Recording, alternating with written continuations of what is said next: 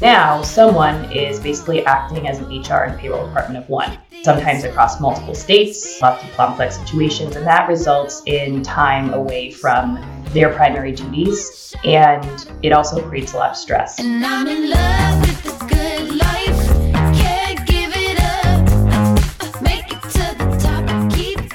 Welcome to the Easemakers podcast, presented by Nines, for people who are passionate about the art of private service.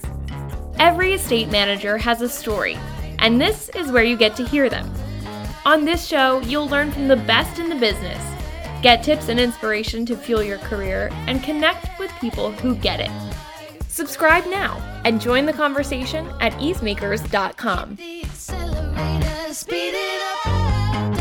I'm Mohammed Elsmore, and on the show today, Kristen Twyford and I are talking about managing risk in household employment with Rachel Green, who's CEO of Team, an all in one payroll and HR provider that's custom built for household staff.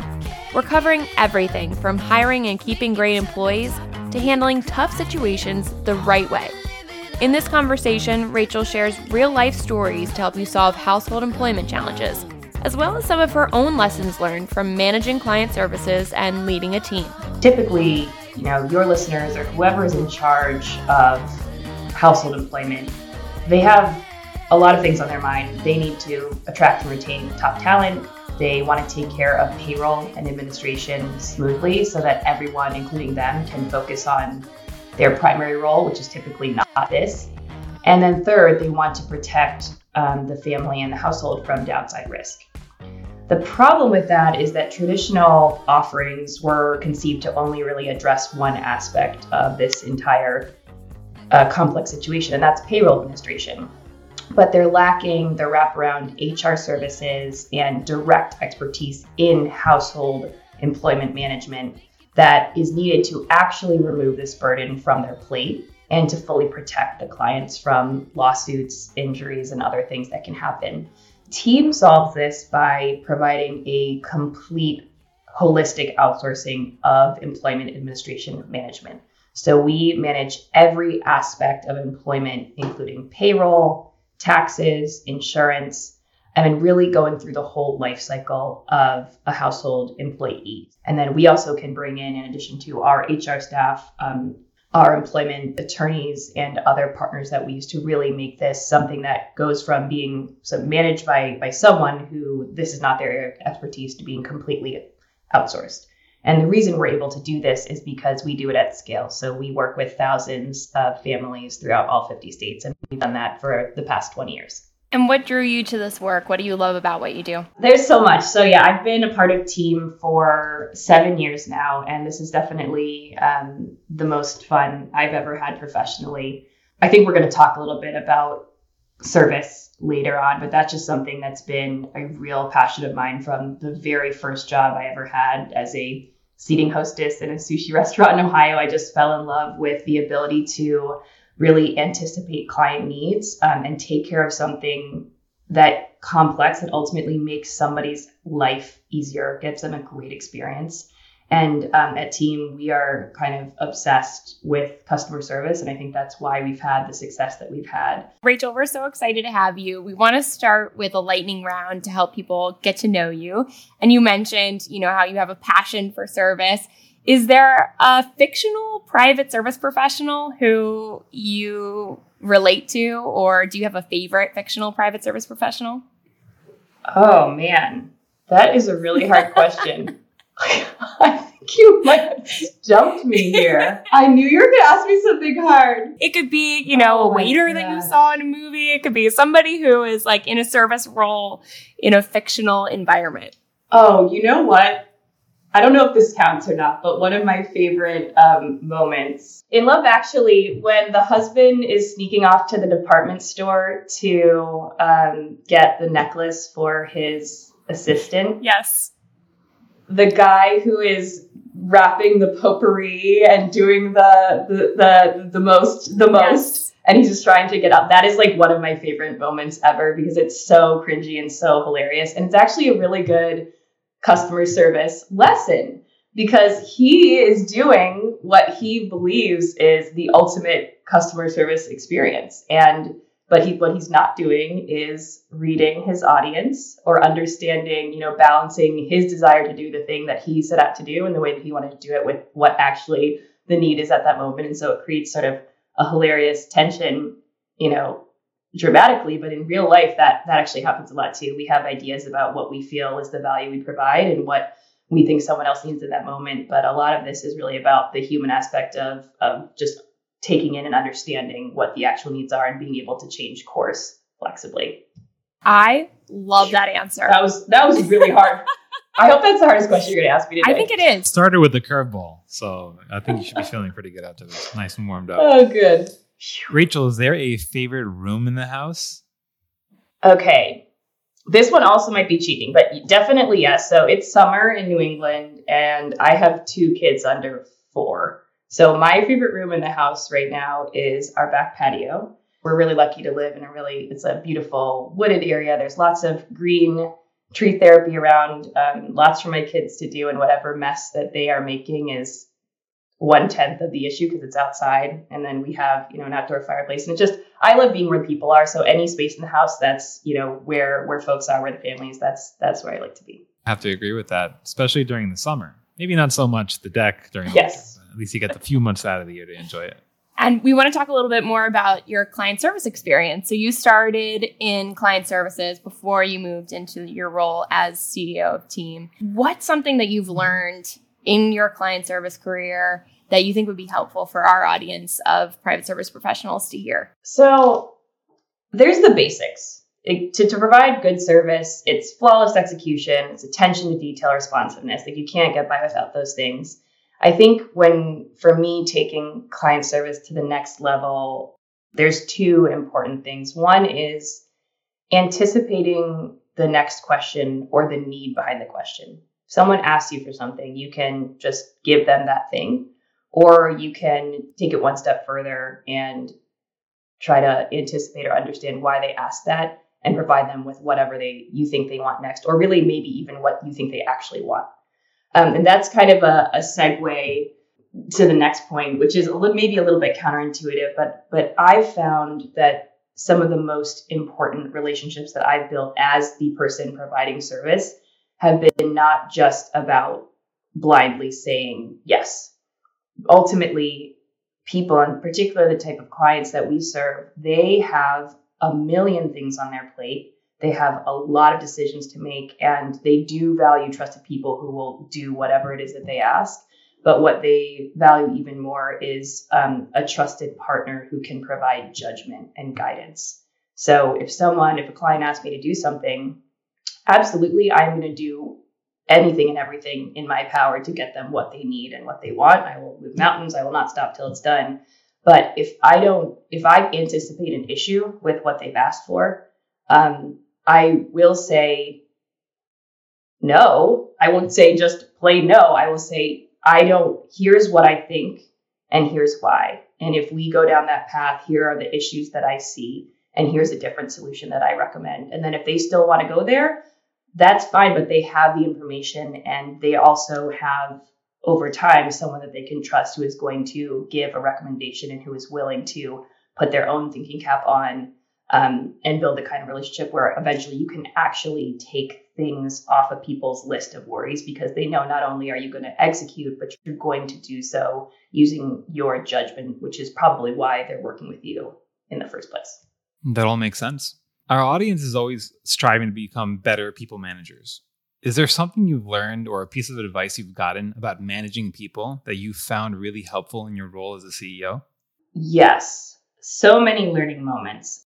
So there's a book I really like, and I I I won't make this about the book, but it's called Radical Candor by Kim Scott, and I think it's a fantastic read for anyone who who is a manager. But the, the main takeaway from that book is there's kind of like two interpersonal axes as a person and as a manager. There's do you care about the person, like all the way from really caring to you know kind of a jerk, don't care at all, and then how how candid are you willing to be when something comes up that isn't working or is an opportunity for feedback or growth? Do you just keep it to yourself and kind of silently say, okay, that person is not good at X, we'll just not do that next time? Or do you go to them and say, hey, here's an opportunity? Um, for you to improve, or this this actually didn't go very well. And then the point is, if you care and you demonstrate that you do care, that gives you the license to to be able to challenge directly, to be candid, to give that feedback. Um, and that's a theme that we're going to talk about later on in like how to avoid issues in employee management. Direct direct feedback is so important. And being vague or softening it is not kindness. That is ultimately doing a disservice to that person because you're not giving them the ability to grow and to really flourish in their job. So I think it is, and it is very uncomfortable. Mostly as humans, we want to and find lots of ways to avoid those type of conversations. But as managers, it's not only you know helpful; it's actually critical. Um, and so having that combination of, of a deep personal commitment to whoever you're managing their growth and their life and then the ability to challenge them when needed i think is is probably one of the most important aspects of being a good manager. Well, i think that brings us perfectly into our conversation today about managing risk in household employment. And i want to start out exploring some aha moments where people realize we really need to get ahead of some of these risks. So can you share some examples of times when people have, you know, come to you and said, like, we really want to be better about how we're managing our household employees. We want to get ahead of some of these problems and, you know, make sure we're not making the same mistakes that we've made in the past or make sure we're not making the mistakes that we don't even know we're making. You know, what are some examples of those aha moments? Yeah, great question. Um, we have so many great stories that I'm very excited to share with you. I think in terms of the aha moments, I would categorize them in maybe two camps. There's like the snowball one where it starts small and then it just rolls down. It's a little bigger, a little bigger, and all of a sudden, you know, it's not nothing suddenly happened, but suddenly you're at the bottom of a hill with a giant snowball and you are saying, What do I do with this? This has really gotten out of hand. And then on the other side of it, there are the, you know, fall off a cliff moments where a single acute incident happens that makes you re-examine everything and say, what, how did we end up here?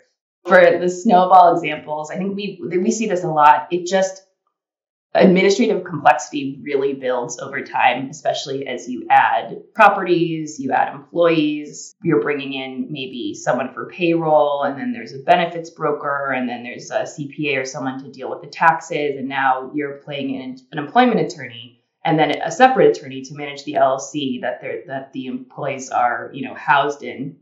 And then you're paying that person to do to deal with sort of like payroll or low level HR tasks. We've had people come and say like, okay, this turned into a nightmare. Like it's a huge tangled ball of yarn now. We have very costly people doing a lot of different things here, and we just we need a better way. And this is taking up this is taking up hours in my week. I, I don't want to do this anymore. And I'm sure that's also like very hard to change. Once you have that snowball, I'm sure it's very hard to right the ship because it's been happening for such a long time. It's happened gradually, and everyone is like everyone is trying to do the right thing. And people who have been in, like slowly expanded into things that really aren't their expertise are really not their wheelhouse. They're doing it, and they, they've always done it, so it feels really hard to say no. Um, but as complexity grows, it becomes increasingly unmanageable.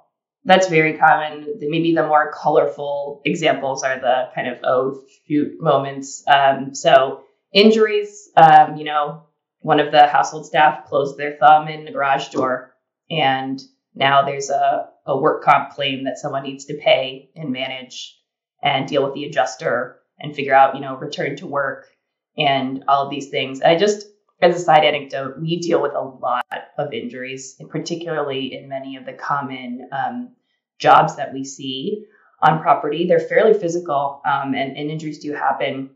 And these claims can just be so monstrous to resolve. We earlier this year we closed a work comp claim for someone, um, you know, a, a, domestic employee who had had an injury helping um, the client out of the shower. This was a, a caregiving role. And that claim had been open for seven years.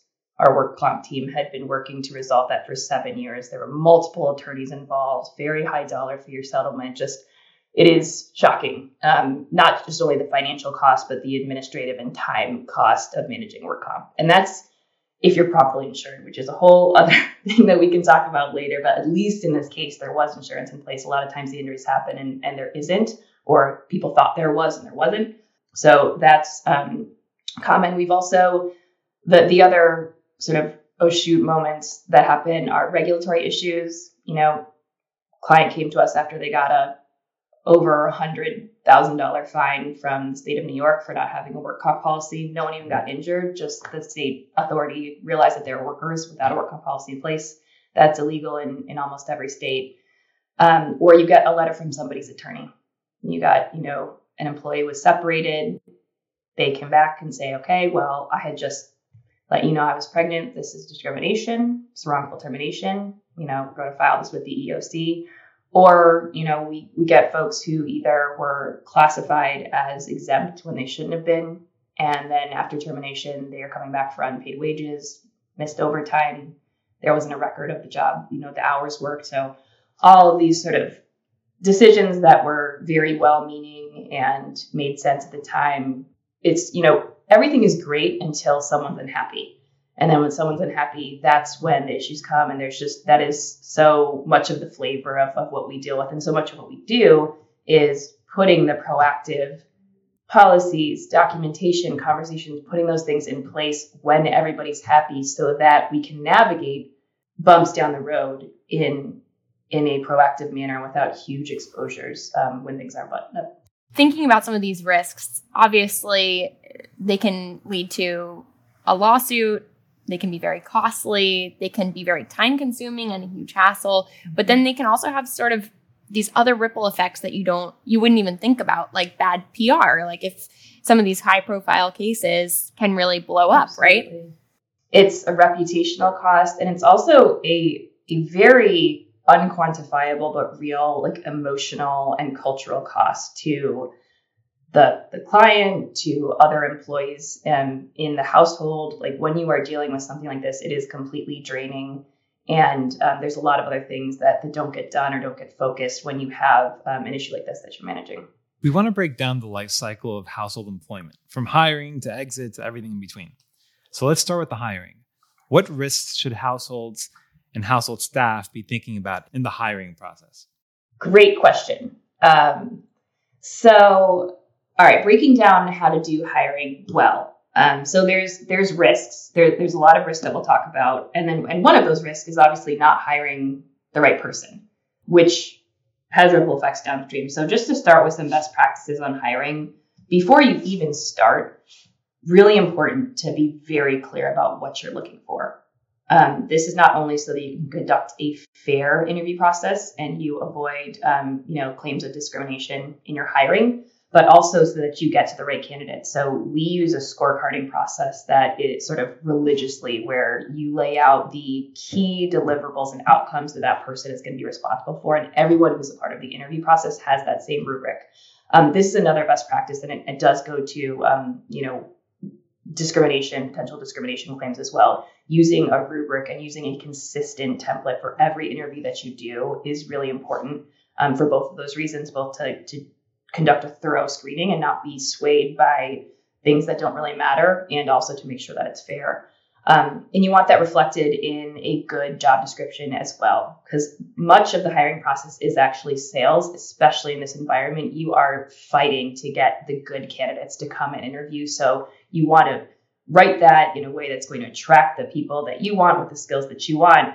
Um, and you also want to make sure you're very clear about what the expectations are, because a mismatch um, in expectations will lead to issues um, down the line.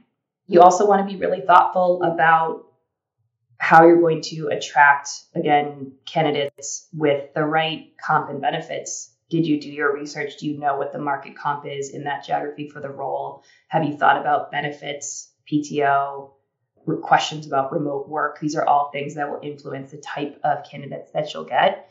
And then once you get to the pool of folks that you are excited about, um, very, very important to do reference checks and also to do checks on the reference checks. Fake reference checks, um, unfortunately, are a reality. It's very easy to give a phone number and a name, and it turns out we, we've done that and had it turns out like that was the candidate's boyfriend um, or, or someone else. So making sure that you're doing your due diligence on the information that you're getting. And background checks are extremely important. Um, we have had people recommended for to be hired in a private home who had been paroled from prison less than two months before for kidnapping and aggravated sexual assault. We've had people who got through the interview process and were recommended for hire who had been convicted of murder. Um, you really need to know, you need to do the checks, but I will flag also that's another place where you you have to worry about a little bit of risk. So there are many states have laws regarding the use of background check in the interview process. So you have to be very knowledgeable about how and when you run the background check, what you do with the information, and and what that that whole process looks like because you can end up if you get down the, the line with someone and then you end up not moving forward because of something in a background check that is an opportunity again for an employment lawsuit um, so i to be very careful about that um, just on the topic of what to avoid obviously discriminatory questions in the interview there are many topics that you do not want to ask about even seemingly sort of benign topics like, you know, oh, do you have kids? You know, what what's your are you married? Are you, you know, do you want to have like you, don't want to ask about questions that could lead to a candidate feeling that they were discriminated against um, for being a part of a protected class or for any other reason. And there also a, a major theme in the past year or so has been um, laws around compensation, what you can ask, what you can't ask, and what needs to be communicated. So, for example, um, you know there are several states where it is illegal to ask a an applicant what they are making currently, um, and in certain states like Colorado, you have to. There are rules about posting the salary range. So, all all things that you want to be aware of as you're going through the interview process. And on the opposite end of the spectrum, you know, no one wants to let someone go you know, thinking about radical candor, that's one of those very difficult conversations to have. And the lead up to that can be really difficult too. So, how do you make sure you're handling that the right way? Yeah, terminations are very tricky, and it won't surprise you to know that that's where we see a lot of issues. Rarely are folks happy when this is happening. Um, and so, this is definitely an area to proceed with caution. So, just to rewind before we get to, you know, termination day, ideally, uh, this is not a surprise. No one who is being let go should ever be shocked by this fact. And if they are, then that is a miss on the management. Now, sometimes people are not, you know, there are clear conversations and signs, and people can still not pick up on that. But if if this should not, if this is something that's been in the works for some time, there have been repeated performance issues there should be documentation of previous discussions, a performance improvement plan, you know, clear written documentation that says, yes, I understand we spoke about this and I understand what I need to do differently. Or sometimes, you know, there's just there's a something happens and it is a completely it's a fireable offense and it happens right there and you do it. And and you know, sometimes it isn't something that's that's in the works. But again, that whatever happened, it shouldn't be surprising to the employee that that is the result. And then in terms of actually conducting the termination, um, in my experience, this is not a great time to have a long conversation. This is not a time for a lot of feedback and re-legislating the past. Ideally, you have had many of those conversations. You all have worked and tried together to the best of your ability to have this work. And this is a point where it just, it is not working. So you're parting ways.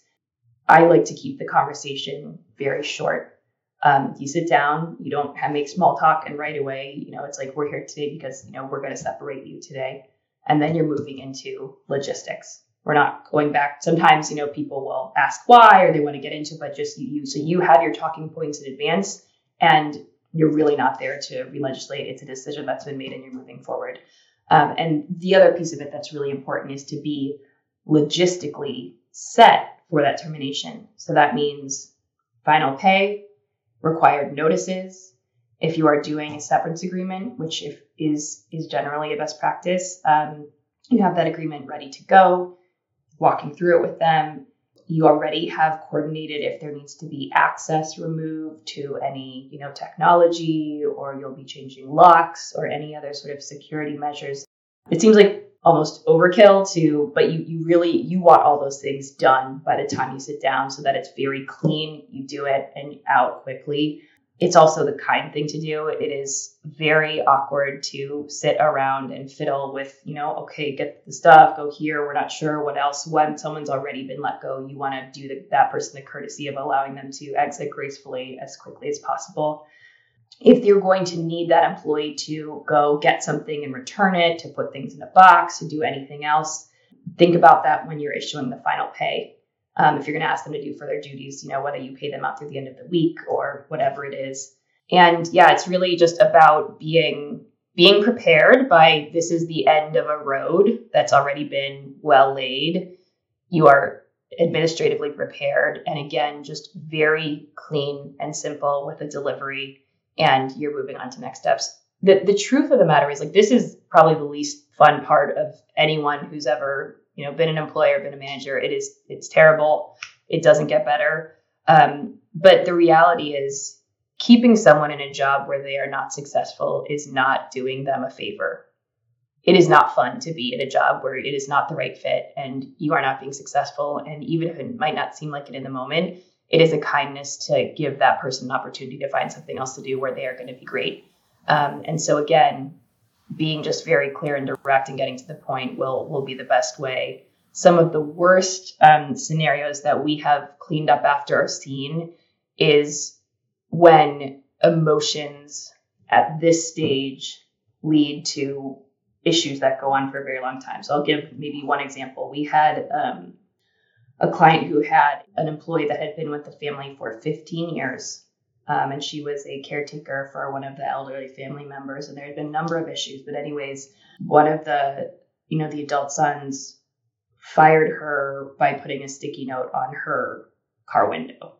She ended up um, threatening a lawsuit. There was a, a, lot of this was a very very difficult situation to manage. Ended up being a fairly um, large settlement. But what it came down to as we were investigating and trying to work through this the biggest issue for her was that she didn't get a chance to say goodbye to the person that she had taken care of for 15 years. And if she had just been given that simple courtesy, she likely would not have gone to a lawyer. We would not have gone through the months long negotiation process and a lot of pain that we did afterwards. It was very sort of like a simple dignity. And so that is that is worth thinking about. It may not be logical, it may not be on your mind, but whatever you can do to make the process clear and straightforward and do what you need to do, but also kind, um, can go a long way for for all involved. This is probably also obvious, but we, we've dealt with this a lot. You have to be thoughtful about how and when you perform a termination. While someone has just shared that they're going out on leave, while they are have just had a work comp injury, while they have just told you that they are pregnant, those are not good times to separate people. And if you do that, you have to be aware of the risks. Um, ultimately, you know, you have to do what you have to do, and sometimes having is bad, but you just need to be extremely knowledgeable if you are going into a high risk situation like that. Um, that you are, you know, working with an employment attorney, that you have good documentation, that you, you know, maybe you, you do go for um, a more generous severance agreement, but those are just always things that you have to watch out for. Um, and they they always seem to to come up. So I'm trying to think there's anything else on termination. No, I think you really covered it. My one follow up was thinking about that conversation. You know, you mentioned that you need to lay the groundwork ahead of time. And then if they ask why in that final conversation, you know, this is not the time for that. How do you steer that conversation away from that rehashing? What do you say? It's an art. Um, you don't want to completely say like I'm not even going there, but I think you can.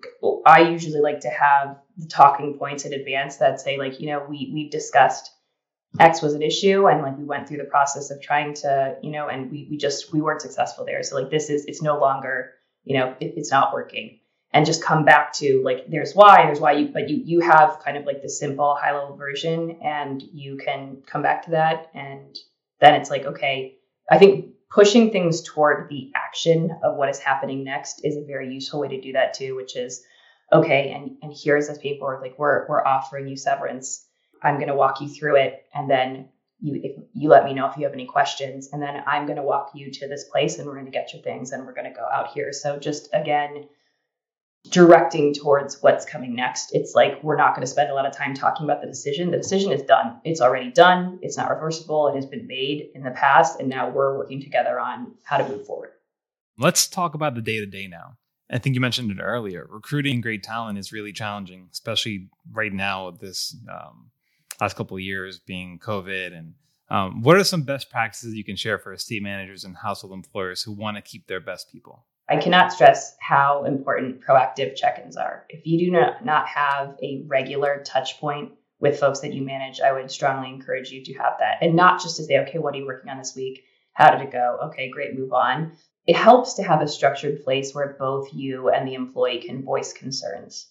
This can feel difficult if something is not going well, or if they're having a challenge, or if they have concern about something you definitely want to know about it. And so inviting that, saying, hey, this is time for you. You bring me your list. We're going to talk about whatever you want um, is important. And that also gives you the space to give as real time as possible feedback on anything that's not going well. It's not to say you're going to, you know, every single day, don't do this, don't do that, because, you know, there's obviously, there's a lot, but it just makes it, it normalizes the giving of feedback and guidance. And it opens the door for them. Like if someone is unhappy or they want to change roles or they have a dream of doing something different, as a manager, I want to know that. When when I start working with someone, I will sit down with them and say, okay, like, what do you want to do in three years or 18 months? And by the way, the answer doesn't have to be, oh, it's the job that I just you just hired me for. Like, I want to do that for the rest of my life. That is usually not the case. But even if the answer is like, hey, I want to run a bakery, it's like, great I love that for you. You're here now. You're going to do a great job. What is it that we can do while working together to get you the skills and learning you need to get there? And if their dream job is something else that's available under my purview, then that's awesome that I know that. And then we can be really clear about okay, if you want that, these this is what the skill sets you're going to need. Here's the experience you're going to need, and how do we work through that together? Um, it's a, it's surprising how often you know you can find people that have been working together for years and years and they have no idea what the dreams and the goals are of the people they're managing. And i feel like that is so important. Um, it gets back to that caring personally piece. And it's just a reality because what what i want what I, I, I what i love is when you know folks that i'm working with come to me and say you know what? I think i want to do something else you know, I don't I don't know if I'm happy with this long term. That's the best conversation ever because then it's like, okay, you've decided you want to do something else. Let I'm going to help you do that. And by the way, now I have three months to find your replacement and work on this. The worst conversation is I'm this is my two weeks. I took another job and I didn't tell you because I didn't think you would be supportive or I didn't think that was like welcome here because whatever it is that people want to do in their life they're going to do it and you're either going to be a coach and a guide to help them on their journey and by the way then not have to backfill after someone left or you're not. So making sure that you have that connection is amazing. Okay that's kind of philosophical stuff. There's other sort of more tactical things. Policies job duties expectations so important to have those outlined. It, this feels like the you know hr police unfun stuff but i can't tell you how many times we've run into really serious issues disputes between staff because one person's getting one thing one person's getting another. They thought they had holiday pay but they don't. They you know plan to be like you just have to get that stuff out in writing on the first day. Say very clearly this is what the expectations are. Here's the schedule. Here's how we're going to handle this type of things. Here's the benefits. And then if there's something on there that, you know, is off or has a problem, like talk about it then and deal with it. But there's a lot of sort of vagueness and unspoken tension. I feel like specifically in household staff situations, and sometimes it can feel very onerous or scary to bring concerns to the family or they don't know who to go to. And so having someone in this role and having everything sort of just out on the table can really avoid a lot. But a caveat to that having bad policies is much worse than having no policies. If you're going to write something down, make sure that it is something you would want in an exhibit in a lawsuit. Anything like things that are discriminatory, aren't well thought out, actually violate wage and hour law, like, yes, I agree, I'm not going to get paid overtime. Like, do no. First of all, don't do that and don't put it into policy. So if you're going to write policies, I would have an employment attorney and HR professional or work with someone review them to make sure that you're memorializing things that you want memorialized. I would also encourage a practice beyond sort of the weekly or normal check-ins of um, performance reviews. And again, these should be more like coaching and like future planning conversations. It's not a best practice to save your feedback for every six months or a year. So if they're not doing something well, they should probably already know about it. But having that dedicated time to really sit down, once, twice a year and say, hey, in general, how are you doing?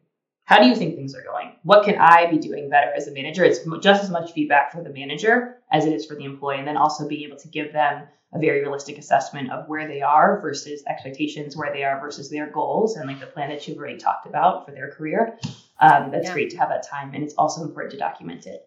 If you end up needing to move forward to a termination, then having a sort of path of what has and has gone well is uh, is important too. Can you think of a time where you saw sort of one of these snowball situations? Everything was chaotic, the best practices were not in place. And then the household was able to put some of these best practices in place and sort of right the ship, help their employees feel valued, help them feel like a well oiled machine. What did they do right in that situation? And how did they you know, change it from this snowball chaos to something that runs really smoothly. This is going to sound like a, a very cliff answer, but like we, we see this all the time. We thousands and thousands of times over. And what, what they generally do in the situations we see is they, they call us and we do all of this for them. So I don't mean this to be like a sales team, but it's like, it's all the basics we just talked about. Okay. If there are concerns, people are unhappy, there's a dispute going on, let's sit down. Let's understand what they are you're concerned about a policy that's being applied to one employee, not to you. Well, here's why. You know, they've been with the with the family for 20 years. You've been here for two, and like this is how it works. Um, let's get a handbook in place. Let's get the policies in place. And then you and you, when you have questions, here you're going to call us. You don't have to go to that person. You don't have to bring it to the family, but we're here as your HR advisor. And if you have questions, if you have concerns, you're going to surface them. Sometimes we'll even start by, in situations where there's a lot of complexity, we'll start with a weekly call. It's like, okay, this is the weekly call where we're going to progress, you know, talk about the progress on these different things that we're working through. We're going to check in with everyone and make sure that everybody's good. And sometimes it's really simple things like just making sure payroll is done right and on time. People get really upset when their payroll is messed up, and it happens a lot. If you can figure out what are the big, like the thorns in people's side, fix them, make them understand that you know they are valued, that there is there is structure in place to support them to help them so they be successful in their role. That can really go a long way. None of it is magical or rocket science. It's just having someone who can actually focus on it. And by the way, it really helps if they're a trained HR professional so that they know how to navigate these things, um, which can be difficult if this is not you know your background. Rachel, is there anything we haven't covered, or do you have any other final words of advice or wisdom for our audience? We covered a lot. I, think the theme that came out through everything from hiring, determinations to ongoing management. And by the way, it's it's not really just for employee management. I would advocate this is a good policy in general for life. Honesty is is kind. Getting surfacing issues, addressing them, and being extremely clear about what's working, what's what, what's not working will always serve you. It is the hardest thing in the world. And I've dealt with this myself. I've dealt with this with employees in, in my home. It can feel like you just can't go there just based on the setting. For some reason, like when you get, if you're in an office, it's one thing, but you're there, you're sitting in your kitchen and just, but that is why it's even more important. So I've just encouraged creating space for ongoing dialogue, um, being able to have issues surface from all sides, from all parties, creating a space for that. And that's it. Thank you to Rachel Green for joining us on the show today. Learn more about Team at teamemployment.com. If you enjoyed our conversation, be sure to leave us a review on Apple Podcasts or wherever you're listening, and subscribe to the Easemakers podcast to get notified about new episodes. And as always, join the Easemakers community to connect with other private service professionals on a regular basis. The Easemakers podcast and the Easemakers community are presented by Nines the first dynamic household management platform built for discerning households and the private service professionals who support them. Visit ninesliving.com to see how Nines can help you bring your house manual to life so you can live with ease. I'm Mohammed Elzamor. And I'm Kristen Twyford. And we'll see you next time on the Easemakers Podcast.